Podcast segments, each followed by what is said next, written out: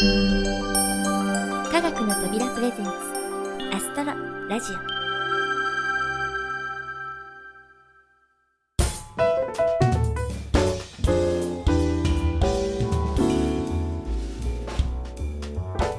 皆さんこんにちは土屋ゆ子です。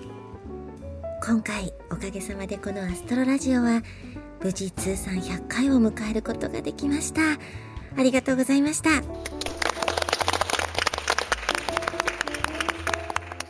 2007年8月の配信以来足掛け8年と4ヶ月長くもありまたあっという間だった気もします。とにかくここまで続けてこられたのは出演者の皆さん。制作に携わっていただいた皆さん。そして何よりリスナーの皆さんのおかげです。ここで改めてお礼を申し上げます。ありがとうございます。では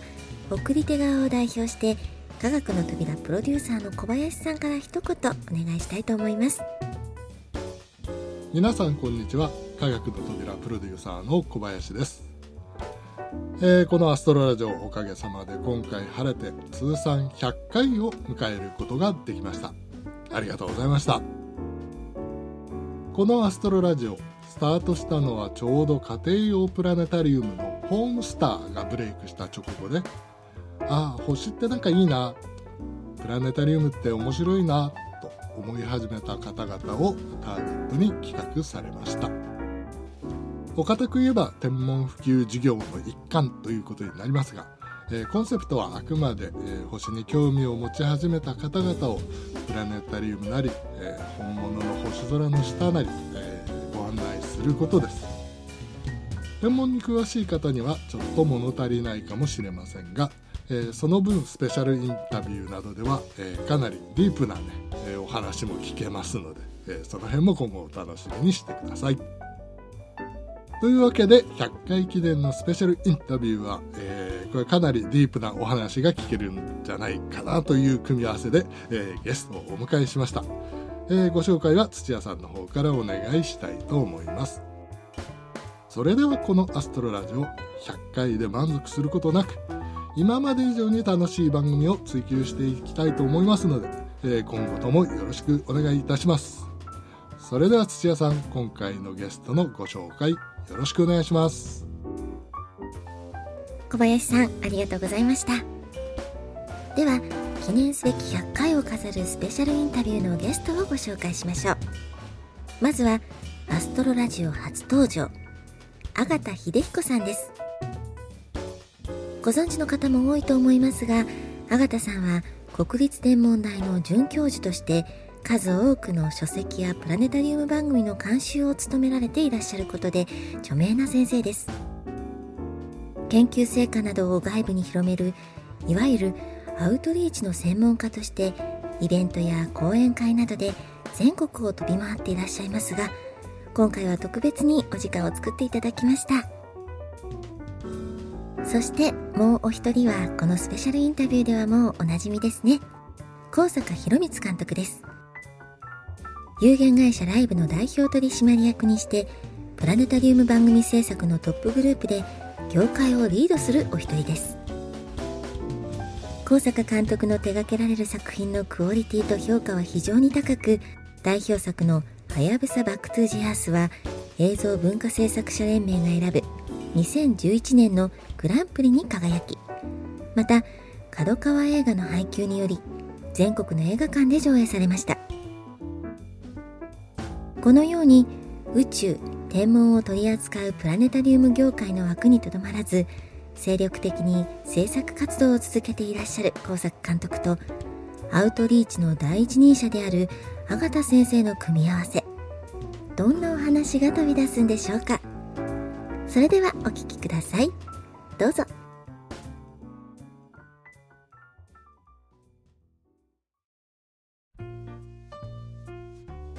えー、とアストロラジオ、えーめでたく100回を迎えることができましてですね、えー今回はスペシャルインタビューのさらにスペシャルな企画として、え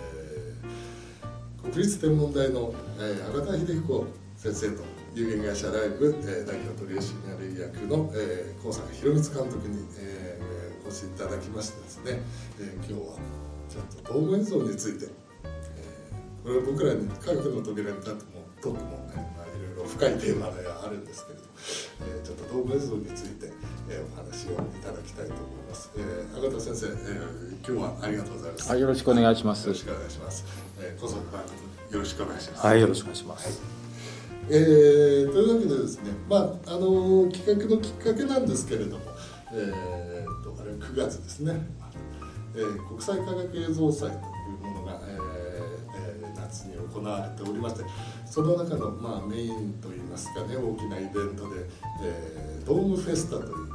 えー、国内外の、えドーム映像作品を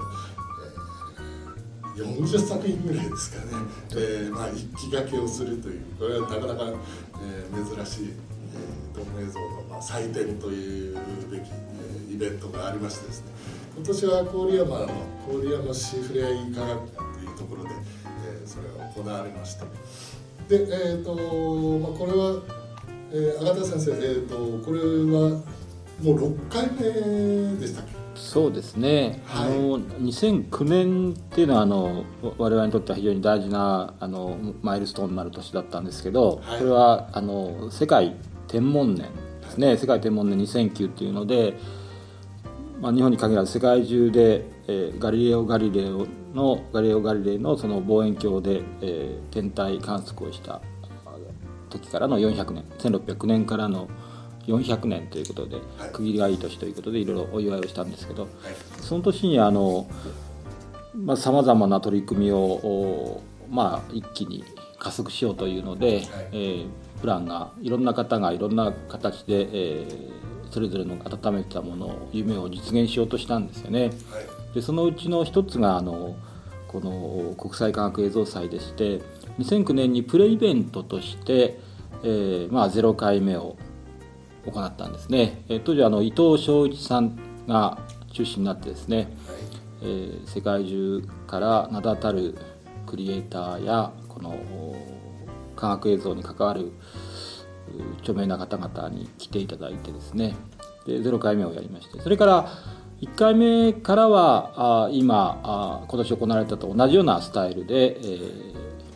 6回を数えるようになりましたね。高坂さんは本当にいつもいい作品を常に提供してくださって、はい、僕がフルドーム業界に入ったのがまさにその2009年でした。9年ですか？はい。あそうか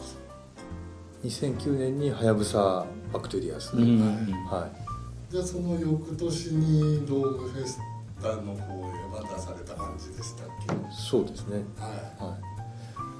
い。でも確かあの時ってそういうなんかプライズみたいなものはあまりなくて、えー、 Back to the Earth は何になったかっていうのはなかった？最初はそうですね、あの順位付けをしてなくて、あの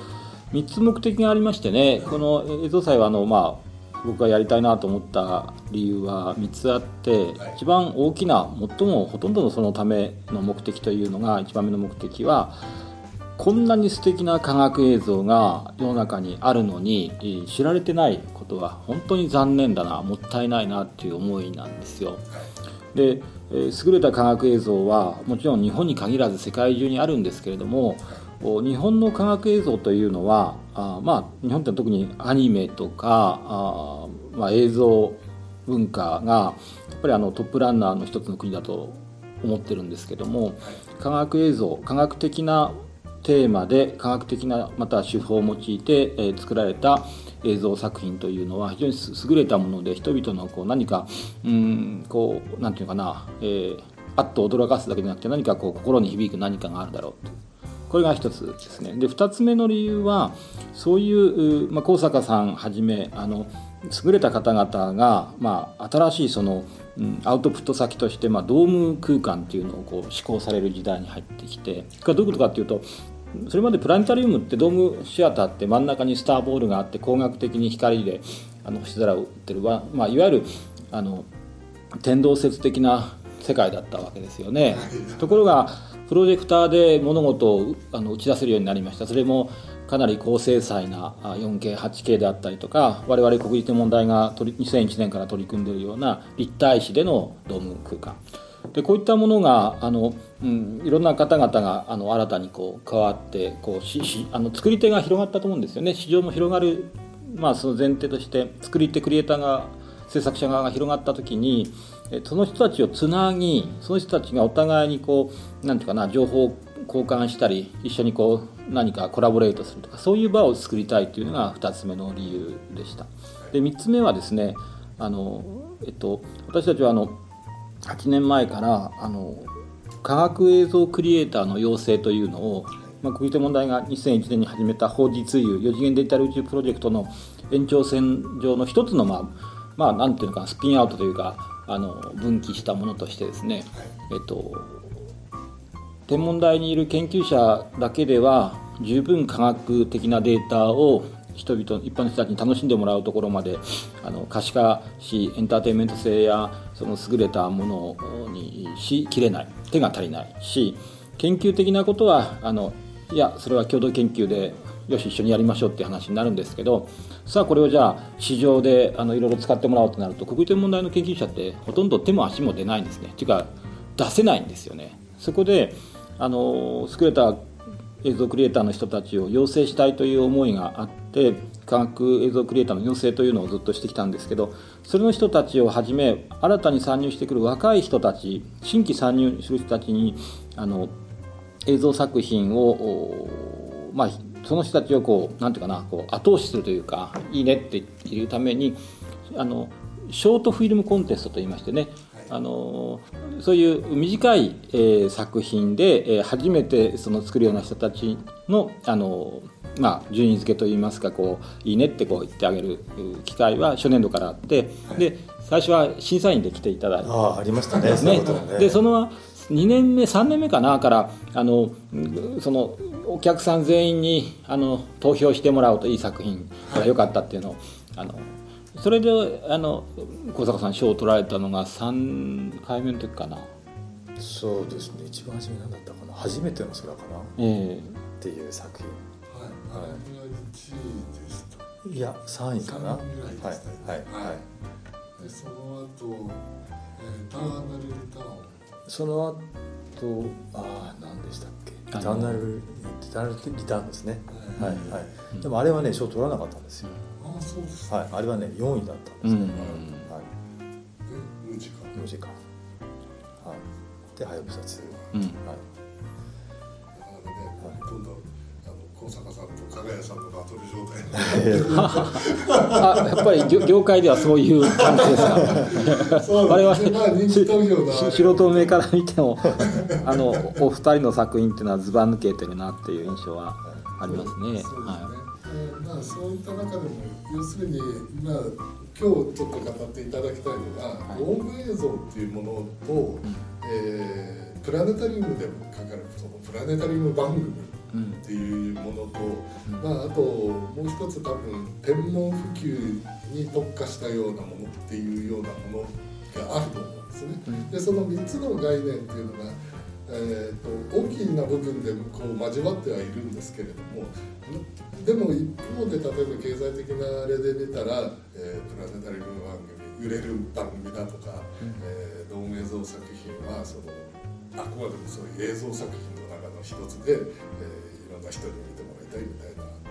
見方であるとか、まあ、見方によってこう全く違ってきてしまうし当然その市場的なセールスの面でもその番組の性格によってああからさまなこう差が出てる、まあ、こういったちょっと現状の中で少し、えー、安先生と小坂さんにとこうディスカッションしながら少しなんかこう形が見えるものになっていっ行ったらいいなっていうのが、まあ、今日のインタビューの、えー、目的の一つでもあるんですね。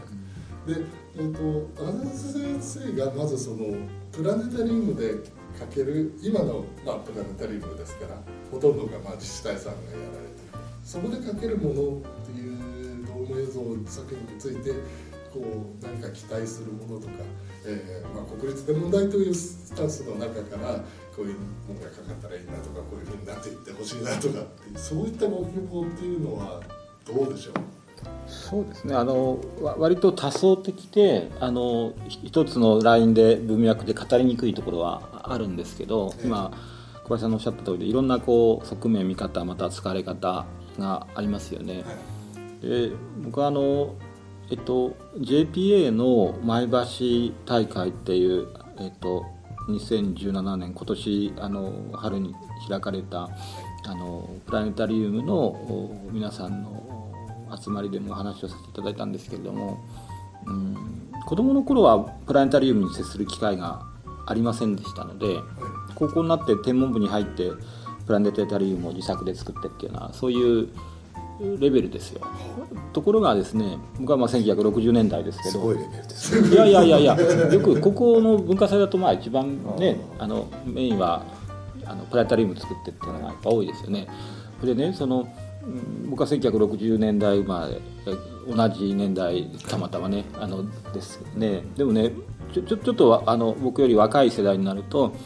プラネタリウムで星を見て天文に目覚めたとか科学館に行ってその科学に目覚めて科学者になろうと思ったとかいう科学者研究者技術者とても多いんですよ日本では特にね。で、まあ、そういう次の僕らの次の世代の人たちがそういった形で活躍しているのを見るとその、まあ、プラネタリウムに限らないんですけど、まあ、科学に、えっと、親しめるそういう場所というものが地域地域にあるというのは極めて重要だなって思うんですよね。で問題はじゃあそのそこでえそのニーズとして必要とされているコンテンツは何かだと思うんですけどもちろんあの恐竜の本物の骨格標本が目の前にドーンとあればそれは心がときめく人が多いように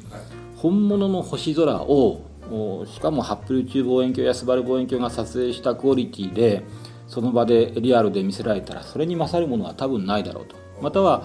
毛利さんや由依さんのように宇宙空間に行って、えー、ってことが本当にできるとか疑似的にできるんであればですね。でもなかなかそうはならないわけです。で、えー、プラネタリウムに、えー、行くというきっかけを作ってくれるのはあ多分、えー、今の時代ですからご家族でってことはもちろんあるんですけど基本的には学習投影、はい、はい、えー、小学校4年生が主ですけど、まあ、学校の授業の一環として地域のプラネタリウムを訪ねると。でそこで、えー、その学習内容に沿って小学校ですから星の日周運動ですよね。星が東から昇って南を通って西へ沈んでいく。月も同じように動く。太陽も同じように。まあ、これだけのことです小学校でやるの小学校4年でやるのはねだけどもそれだけではなくてその高坂さんはじめ優れたクリエイターの皆さんが作られている最新の科学に関する時間あ時間でいいので話題やあまたはまあ疑似的に宇宙が旅ができるとか、えー、最新の天文学者技術者宇宙飛行士のメッセージとかあまたは人々の心を昔から捉えて離さない星空宇宙への魅力でもいいんですけど、まあ、教科書に書いてあって学習授業でやんなきゃいけない学習内容を例えば45分の時間中の30分とか35分でやってあと10分ぐらいはそういうドーム映像をまあ見せられる時代になってるしそれはまあクオリティはともかくクオリティはつまりあの明るさ輝度とかその解像度ではそれは不十分なところも多いのかもしれませんけどそういうものはプラスその科学に対してのあの子どもたちの関心を高めるのにものすごい影響力を与えるしそういう場がすでにあるわけですからそこが主たるあの、まあ、アウトプット先だなと個人的には思っているんですね。もちろんそれだけではなくてあの高坂さんの作品はじめですね優れた科学映像っていうのの市場が世界中にあって日本だけで楽しんでるのは非常にもったいないので国際なぜ国際的な科学映像祭をやってるかというとそれを海外にも知らしめて海外でも使ってもらうということも大事なことだと思っています。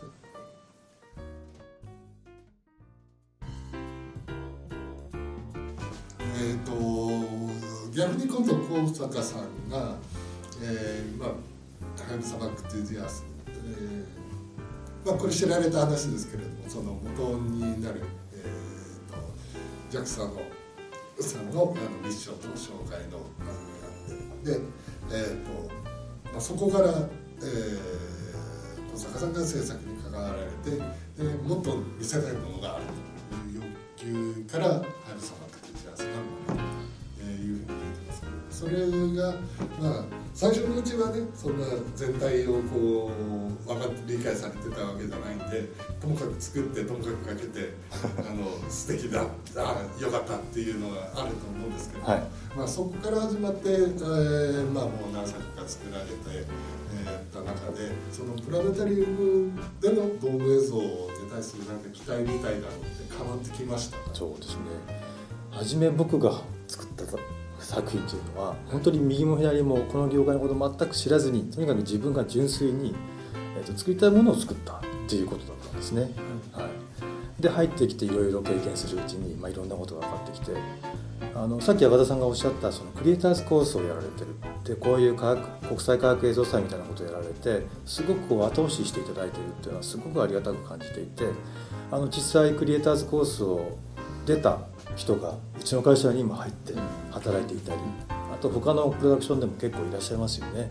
それは素晴らしいことだと思います。ただあの僕がフルドーム映像のこの業界をやっていて一番感じるのはつまりいい作品とか科学を伝えるためのいい作品とかそういうものだけが広がっていかないっていう、うん。こっちはそういうことを大事にしたいと思ってやってるんですけれどもやっぱり市場原理が働いて、えー、とちょっと違う価値観で番組選定なり上映なりが行われることがとっても多い。だから作り手としてそういうバックアップがあったりありがたいんですけれども実際にはじゃああのどうなるかっていうとその辺の需要がですね、えー、今日本全国の科学館で上映されているフードム作品を見るとどうなんだろうっていう部分がちょっとあったりしますね。いやおっしゃる通りですね、はい、僕もあの同じ感覚はありますね。あのえっと本当にあの今お話を一緒にしていたような趣旨で作られている作品もあるんですけどその一方あのまあプラネタリウムに来るお客さんドームシアターに来るお客さんの集客という側面でついその、うん、缶を設置しているところは考えますよね。でそれを常に今見られる時代になってしまう特にあの指定管理制度等ですね。あともちろん財政的な厳しさもあって、えー、じゃあ入館者数は何人ですかみたいな数字が問われちゃうわけですよね。そうですね。でその希望あのいわゆる目標値とかあって。そのためにえー、まあそうするとまあそれはテレビ番組と基本的に同じですよね。地上波のテレビ番組と全く同じで、えっと、子供を受けする、まあ、若い人たち受けする非常に大衆的なもの。大衆的なものを悪いと僕は言ってるわけではありません。例えばあのなんだっけ、えっと、僕はうんとワンピースの番組の監修もしたしそれからコナンの番組の監修。かなりそういうあの後藤さんや箕田さんが配給してる番組の監修もしていますからあの中田さんだったんですね。ええええあのお前の言ってることは何だよってこう言われそうな部分があるんですけれどもね。でもね実はその、うんとははえっと、配給する側の立場と来るお客さんのニーズを考えると小坂さんのおっしゃる通りでそれはなんか子供が見たいって思うようなキャラクターものとかねついそうなまたあの、うん、もうちょっと上の年齢を、ね、狙う層でもそうですよね。あの、えっと、タレントとかミュージシャンとか。NHK の例えば高校講座のようなうんと教育番組でさえもうそうなんですよ。昔は僕らが30分普通にこうやって説明をあのカメラの向こう側の高校生に対して話したのがもうそんなの通用しなくて。ああれも変わってきてる20分になってみんなお笑いタレントさんがその司会をする。でテレビ番組見てるとその例えばよく我々は BBS イギリスの,、まあ、あの NHK みたいなところですよね。B BBS が BBC か。ごめんなさい。BBC が作った科学作品は素晴らしいよって言ってたまに見たりするじゃないですか。だけど、えっと、そんなの日本の地上波でほとんど流れることはなくてももうちょっとこう砕けたというかつまり市場原理が全く働いてる世の中なのでそれは結局いわゆる科学せっかくいい作品を作ってくださってるのにそうそういうことに、えっと、積極的にアプローチアクセスするお客さん層をあの作り得てないというかそのなんていうかそこまでこう民意といいますか民間の力といいますかまあ関心を高められてないっていうのが最大の問題だと僕は思うんですよね。もちろん市場市場原理が悪いと言ってるわけじゃなくていろんな作品が来てその中には我々から見るとちょっとひどいんじゃないのとかあのえちょっと違うんじゃないのっていうのはあってもそれは仕方ないけど本当に適切な場では淘汰されていくのがあの理想になるので優れた作品がやっぱ評価されていくというのはまあだから作り手側にももちろん頑張ってほしいけどそれをあの配給する側にもまたは見るお客さん側にもそれぞれそうですね。うんまあ責任って言い方がいいか分かんないけどあの変わらないそれぞれが変わって頑張らないと、まあ、うまいうまい理想にはならないんでしょうね。なんか僕が感じるのは要するに例えば映画業界で言えば、うん、そのハリウッドの制作側と,、えーと、ワールドワイドの配給会社とでローカルドメインのその配給宣伝会社とっていうのがと最終的にまあ映画館っていうのが映画業界っていう中でかなりこう密接な関係にあると思うんですね。うん、でそれはハリウッド作る側の意向が配給側の方に反映されたりとかそれは映画館の側の意向が組まれたりとかっていうのがかなり密に行われていてでそれはハードソフト一体になってそういったいろんな交流があるんですけれどもどうもちょっとやっぱりそのプラネタリウム業界っていうのはそこのところが各層でかなりなんかこうバラバラというか、うん、かける側の都合作る側の都合売る側の都合みたいなのがなんかこううまく回ってないっていう印象があるんですね。でそれがもっと本当に密になって話し合うようになれば、えー、番組のそのなんかエンターテインメント性を落とさずにもっとクオリティが上がったりとかっていうような可能性があると思うんですけど。どうですかね加藤さん難しいですよね僕の作品でいうと「はい、まあ、ムジカ」っていう作品がありましたけれども、はい、あれはあの映像祭でも1位になったり、はいはい、あとあの学芸員の皆さんからも大変高い評価を受けて、会うと素晴らしかったってよく言ってくれるんですね、ただ実際に配給っていう段階になると これはちょっと難しすぎるんじゃないかと。高度すぎると,、えーと、うちに来るお客さんだとちょっと分かんないかもしれない。まあお子様が多いのかもしれませんが、えー、それで敬遠されてしまうんですね。あのムジカも 結局その山梨県立科学館さんと、まあ、当時高橋真紀さんとこう密にやられて、はい。えー、作られたじゃないですか。はい。だからああいったそのそういう関係があると,、えーと、もっとその、えー、かける側が望むものと作り手が作りたいものとっていうのがうまくいくんじゃないかなっていう、えっと、高橋さんと山梨さんとはすごくうまくいったし、はい、その上映後もたくさん人が入ってくれてよかったんですけれども、えー、他の館に関して言うと、えー、その導入段階導入決定する段階でこの作品はちょっと難しいってなってしまう。本当は科学館であるはずなので科学館科学的な あのものをかけてほしいなと思うんですけどもそうなくなってしまう。えーと、僕その日本でだから34巻ぐらいしかかかんなかったんですかね。でその選定の時にある人からその検討会の中身を、これここで言っていいのかな ちょっと分かんないですが聞いた時にみんなやっぱりその集客を大事にしたいので、そちらの方の作品例えばキャラ番組とか、もう少し柔らかい作品を選んでしまう。でもある方がですねうちは科学館なんだから、こういう作品をやるべきだと言ってくださった方がいるそうです、で僕はそれ聞いた時にすっごい嬉しかったです、えー、僕はそういうつもりで作品を作っているし、えっと子供たちがとっつきやすいのは確かにキャラ番組かもしれないけれども科学って面白いじゃないですか。僕はさっき赤田さんおっしゃったようにまさにそういうふうにして育った人間なので科学に感動してここまで来たっていうところがあるので本当は面白いものなんですよ。で子供たちもおそらくね分かるんですよ本質本質の部分っていうかね。それをねやらないでその単純にキャラ持ってきて人を集めて終わっちゃうっていうのはね科学館のその可能性っていうかプラネタリウムの可能性を半分も出してないっていうかねそういう思いがありますね。今のね世の中全体の傾向なんですよ。明らかにこれは。でそれは多分いろんな業界で同じことが起こっていますよね。で、えっと、科学館でいうと日本の場合大人の人があの科学館に行くあの機会って非常に少ないんですよね。つまり子供がいる時に子供のためにっていうんでしかもその子供っていうのもどんどん低年齢化していて、え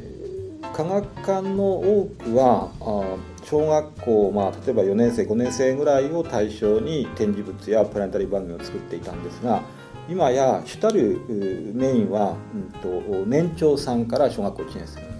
に変わっています。そうですね、これはあらゆるところでそうなって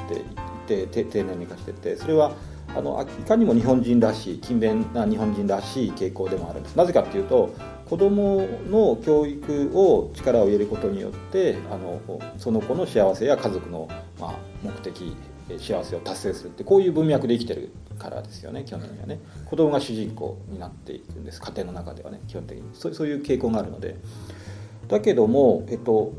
科学館っていうのは例えばそのプラネタリウム350巻あるって言いますけどあの同じプラネタリウムだと科学館という言葉でくくるのがもうあのやめましょうと、まあ、無理でしょうと。小坂さんがおっしゃってる通りで、えっと、いくら言ったってそれはもう子ども向けのそういったところのニーズに合わせてやらざるを得ないと。あのその中にいる科学科の職員ももっと大人向けのとか素晴らしいものをやりたいけどこれはお客さん来てくれないよそれは地域に当然あるわけですよね。またその設置の目的が子ども向けなのか大人向けなのかとか。あのエンターテインメント性が大事なのか教育が大事なのか観光資源なのか、えー、老人の人たちの対策のこれも全部違うのであの目的やその設置者が違うのを一緒くたに科学館とかプラネタリウムってくくるのには無理があると。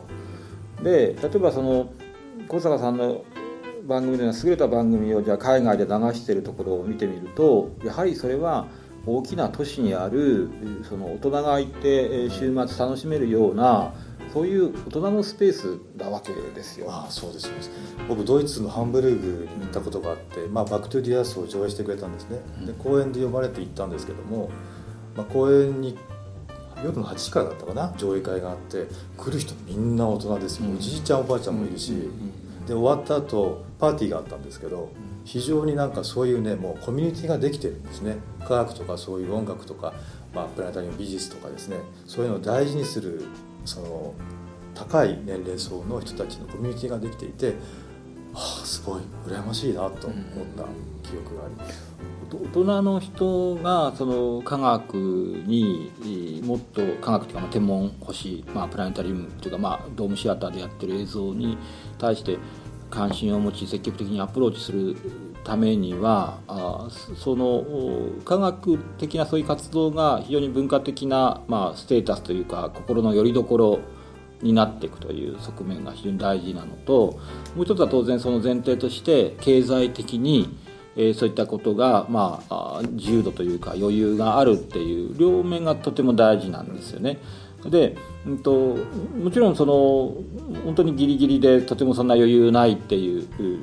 まあ、時代特に子育てをしたりとかなかなかあの仕事がうまくいかないとかですね。と、まあ、割とちょっとそういう余裕がある時期っていうのはあるはずなんだけども。じゃあ多少余裕がある時期に、えーと、多くの日本人の成人が何をしてるかっていうと必ずしもそういう本来きっと子どもの頃そういうこう思考したようなことに戻っている人は割と運が良くかったり、まあ、なかなかあのいろんな出会いの機会とかがあってっていう何かがなければそう後押しするものがないとなかなかそうならなくて、まあ、カラオケに行ったりとかあの飲んで終わるとかあまあでもねそれでもスポーツに楽しむとかあまあなんだろうなあのいろんな文化的な活動の中であのちゃんと成立してる文化はいっぱいああります。だからえっと、教育のための科学館プラネタリウムっていうカテゴリーでのそういう活動の場と、まあ、大人がそうやってあの文化的に楽しめる場というものが同じ間の中に時間帯とかでこうあのゾーン時間分けされてても構わないしそれぞれ別の目的で設置が全く違う間であっても構わないのですがあのそういう機会を作るのは多分、えっと、プラネタリウム業界の人たちがプラネタリウムのためにという文脈だけで活動しているだけでは決して広がらないのでより広い視野で広いでより広い視野を持つとってもいいチャンスなわけですこのこの10年間っていうのは。なぜかっていうとその一番大きな理由は、えっと、工学式から、えっと、デジタルとの併用やデジタルもうデジタルだけの感もある時代になってきていてそれがいいか悪いかは別ですよ。でもデジタルを使うことにさっき言ったように死んだ万象あの全ての事象を可視化できる時代になったわけですからそういうツールそれをツールだと思えばですよ。それは目的ではなくてツールなのでツールとして考えた場合にこれはやっぱりあの次々と高坂さんのようなす素晴らしいクリエイターさんたちとの出会いの機会があっていい作品を我々見る機会が増えてで我々はそれをすごいいいねっていうことをその業界内じゃなくて外に対してやっぱりいかに発信できるかですよね。でそれがそれがいろんな活動とこう相まっていってはやぶさのあの活躍だとかあスバルやあのアルマ TMT みたいな活躍とか今回ノーベル賞とかいろんな宇宙飛行士の活躍いろんなことが相乗的に効果が起こってじゃあその作品を見に行きたいとなかなか一本の好きとか一人や一団体とか一つの集団の努力で解決する問題ではなくて非常に、うん、多層的な構造だなという気がしますでもねあの僕はやっぱりあのもうちょっと視野を広げていくっていうのかなせっかくこうやってあの素晴らしい方々が参入してくださってるんだからコミュニティとしてはあのその学ぶことは学び激論するところは激論しながらあ実際まあ高坂さんされてて、はい、しょっちゅう あの あの多分だけどそそその高坂さん個人のねお一人の努力ではなくてね本当に皆さんがそういうことをしていく必要があある気がしますよね。そう外に発信していくプラネタミ業界だけではなくて、それすごく大事ですよね。そうですね、えー、まさにあの永田さんが提唱されているというかもう永田さんのスローガンと言ってもいいその科学は文化だっていうのがありますけれどもやっぱりそれはあの一人とか、まあ、一団体二団体ぐらいの世界ではまあ成し得ないことではありますよね。ドームフェスタに行って高坂さんの番組を見るたびにそれは間違ってないなって確信するんですよなかなかそういう確信する場ってそうはないんだけどあの作品たちを見た時にまさしくその涙が出る時もあるし心が躍る瞬間もあるし今までつながっていなかった頭の中のシナプスがあの過激に反応してですねこうわっとこうひらめくような本当にこう覚醒する瞬間を作ってくださるわけですよね。でこの素晴らしさをその僕は多分平凡な普通の一人の人間なので、えー、そう思う人がその非常に少ないあのわずかな人であるはずがないと思うんですよ。そういう機会を我々は提供していくための努力をしないといけなくてそのためにはあのもしかしたらそのプラネタリウム業界の中で、えっと、そういうことができるところとそうじゃないところを、まあ、我々ちゃんと理解をしてできるところに対してアプローチしていく。あの実際都市部にあってその山梨で実現しているようなことを実現ちょっと頑張れば後押しすればできるところとかもう可能性があるからみんなでちょっと掘り起こしていけばあのなるとかあのちょっとした努力でいくところはあの変わっていくところが僕がこうパッと頭に浮かべる数箇所ありますよね。そういうところ。でそういうところもちろん、まあ、ある時間帯はドラえもんやってもいいじゃないですか。それはしょうがない。である時間はやっぱ学習とやってやんなきゃいけないっていうのはどこどこもほとんどそうですけど。でも例えば週末のこの時間はちょっと楽しくワインでも飲みながら小坂さん番組を見て みんなでちょっと科学談義をしましょうよみたいなね。本当ですよね。ねそういう場が絶対あった方がいいですよ、うん。豊かになりますよ。はい。これもしょっちゅう言ってるんですけどねそういう科学好きな人とか天文好きな人っていうのはあの人口密度が低いんですよ。スポーツを好きな人とか音楽が好きだとか山登りが好きだとか映画が好きだとか感激をするとかねそれはだって中学校時代とか高校時代のクラブ活動を思い出してみれば非常に分かりやすいはずでポピュレーション人口密度っていうのは明確ですよね。スポーツがほとんどじゃないですか。で発言力とか場を仕切る能力とかあのもうやっぱり体育会系には常に我々負け続けて生きてきた人種でしょやっぱだって天文部だとか科学部なんてクラス40人いたら1人か2人でしょ？鉄拳と変わらないわけです。よ鉄ちゃんか我々そんなに大きな差がないっていう世界ですよね。そのマスで見た時ね、はい、それは何らかの形で地域地域でそういう人たちを結びつけてあげるようなものをこうちょっと後押ししていかないと。それは無理ですよ。でスポーツとか音楽の方がよっぽど歴史は長くてお金もあって業界があのつまりそれは産業として成立するからかなりのあのお金と人がかけられて組織的に作られていって。だって文部科学省って知ってます？科科学と教育とスポーツのあのその 省庁なんですよ。その比率がやっぱり違うんですね。でしょ？ねえ どどこに行っても我々は多分、うん、今そのそういうことを実現しようとするとスポーツに負けるわけですよ。例えばここ三鷹市ではその科学映像を作るクリエイターの要請や法律いうの流れの中で三鷹の駅前にそういう立派なシアターを作ろう。その立体シアターやドームシアターを作ろうっていうそういうプランといや三鷹っちゅう町はその河川敷がないからあの運動する場所が少ないからでっかいスポーツセンター作ってくれそれはそれは市民の皆さんに問うとそれはスポーツセンターになって スポーツセンター今一生懸命作ってますよ。だ勝てないんですよ。僕は2009年とにかくお金作らないと世界天文年できなかったから経団連相談に行ってたくさんのあの業界企業回りましたけどどこに行っても最初に言われるのはいや確かに天文学や科学も大事ですね。でも今我が社として我が業界として最初にお金を出さなきゃいけないのは東京オリンピックなんですよと。東京オリンピックへの要請が強いので東京オリンピックにお金をかけない。でさらにもっとお金を出さなきゃいけないところがあってどこだと思います？何ですか？どの業界に行ってもですねその業界にこうお願いして負担で出してくれってんでもちろんスポーツだとか文化事業って当然ありますでしょ？でそれよりも我々の要求は下。金額はわずかでも下。だからつかないわけだけどスポーツ事業よりももっと上にあるのは伊勢神宮の遷宮祭。やっぱり、えー、宗教的なものにはかなわない、まあまあ、その伊勢神宮を宗教と呼ぶと多分あのいろいろ言い出してるかもしれないけどとにかくそのそういう、まあ、国の祭りごととして長年行われてきた祭りごとにはかなわない。全くかなわない。桁もあれも変わらない。それはそれは多分どこもそうでそういう国レベルでも地域レベルでも同じでだからそういう意味ではマイナーな我々がそういうメジャーなものに変身していくそういうふうにこう、まあ、自分たちを鍛えていかないとそんなあの持続持続的なその発展が可能な世の中なんてできるはずがない。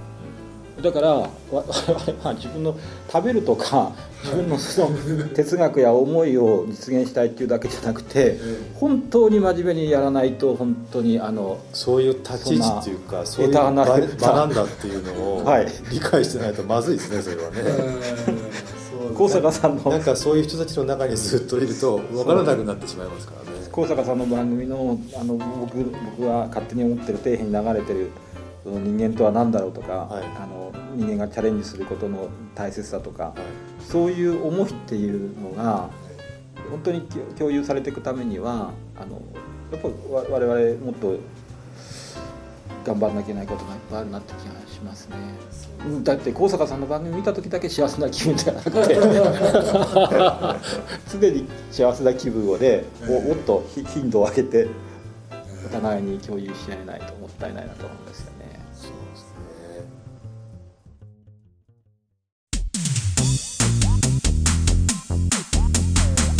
トロラジオ。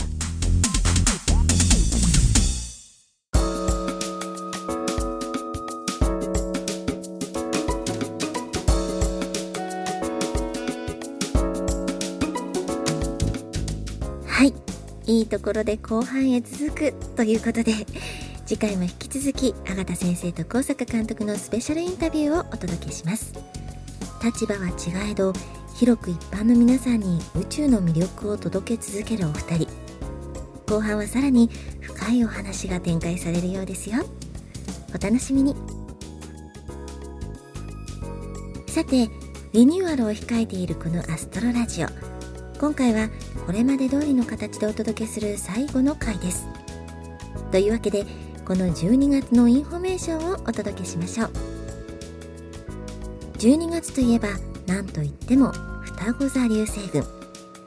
今年の極大は12月15日午前3時頃の予想です。深夜の極大時刻。月の影響もなく今年はとても条件のいい観測ができそうとのことですがこの双子座流星群も霞む宇宙からの話題が2つ届いています。皆さんは覚えていらっしゃいますか？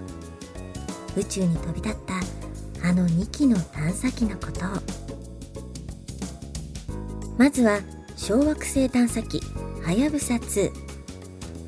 昨年の12月3日に地球を旅立ったのはまだ記憶に新しいですね。